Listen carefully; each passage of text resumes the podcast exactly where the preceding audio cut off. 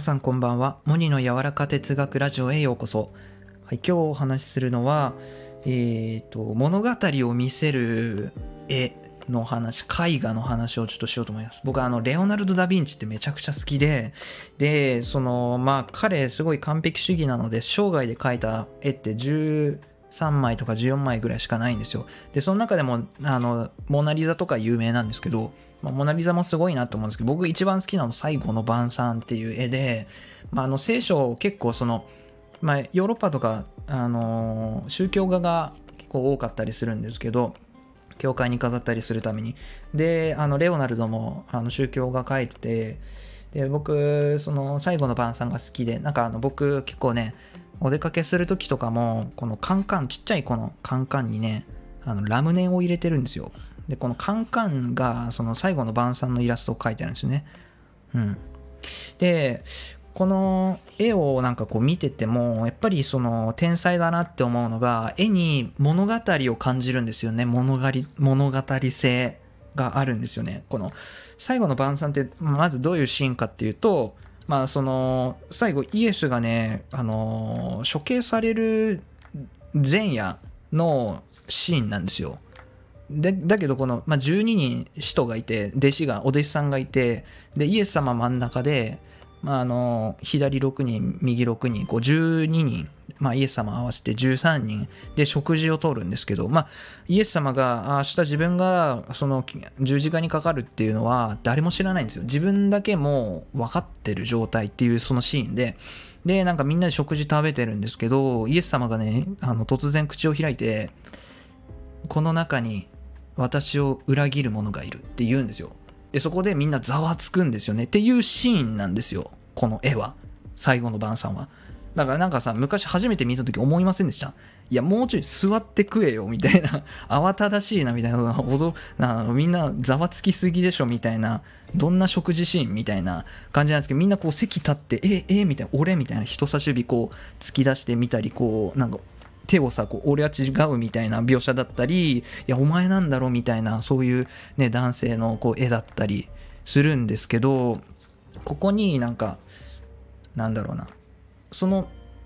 物語のその瞬間、ざわついたその瞬間を描いていて、最後の晩餐っていうのはなんかこの構図がなんかすごいんですよ。僕あのさっき物語、ストーリーにすごくあの興味があって、やっぱり感情を一番使え伝えるのってストーリーだよね、物語だよねと思っていて、ストーリーテラーっていうものに、なんだろうな、あの興味がすごくあるんですよ。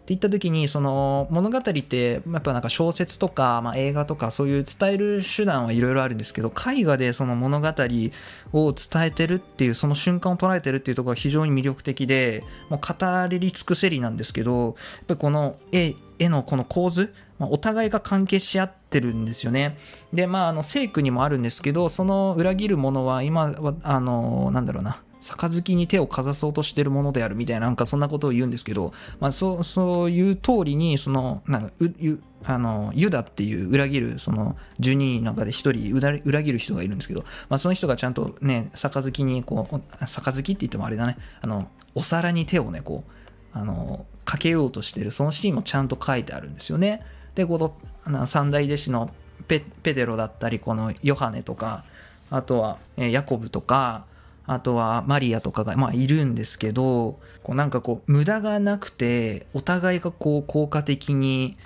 あの関わり合ってる、働き合ってるなと思って、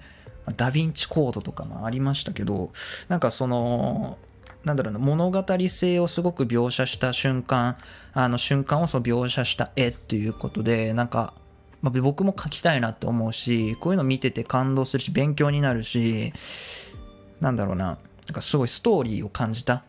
でまあ僕宗教がすごい好きで、まあ、聖書をすごい学んでたので、ああのシーンだってその背景がわかるから、そのなんだろうな、よりわかるんですけど、でも何でもそうじゃないですか。あの意味がこう、人ってこう意味を知りたいというか、つながりがあると喜ぶ、嬉しいんですよってらしいんですよね。なんかつながりを求めるらしいのね。あ、これ、あ、だからこうなってんのかって分かると嬉しいみたいな。うん。はいっていう感じで、まあなんか最後の晩餐のなんかあの興奮をちょっと喋りたいと思ったので喋ってみました。あの本当になんか尊敬してる画家で、なんか完璧主義なんですよね。なんかレオナルドのことを喋ると、すごい解剖学とかその人体の解剖をすごいやっていて、まあ、ちょっとグロい話、 病, 病棟でこう亡くなったその人のなんだろうな遺体をこう運んできて自分のアトリエで解剖するって、ああこうなってるのか、筋肉ってここのこうつながってんだなみたいな、骨はこうやって曲がらないんだなみたいな、そういう研究をして絵に投影させたっていうんですよ。だからあのー、彼が死後これはレオナルドの描いた絵だ、これはレオナルドが描いてないって判断するその美術評論家みたいな人が言うには、あのその解剖学的にかなってる絵かどうかっていうのがレオナルドが描いた絵かどうかをあの判断する基準だったみたいな言われる話などがあります。まあなんかその好きな偉人の話はまたしていこうと思います。最後までお聞きいただきありがとうございました。それでは皆さん、いい夜を。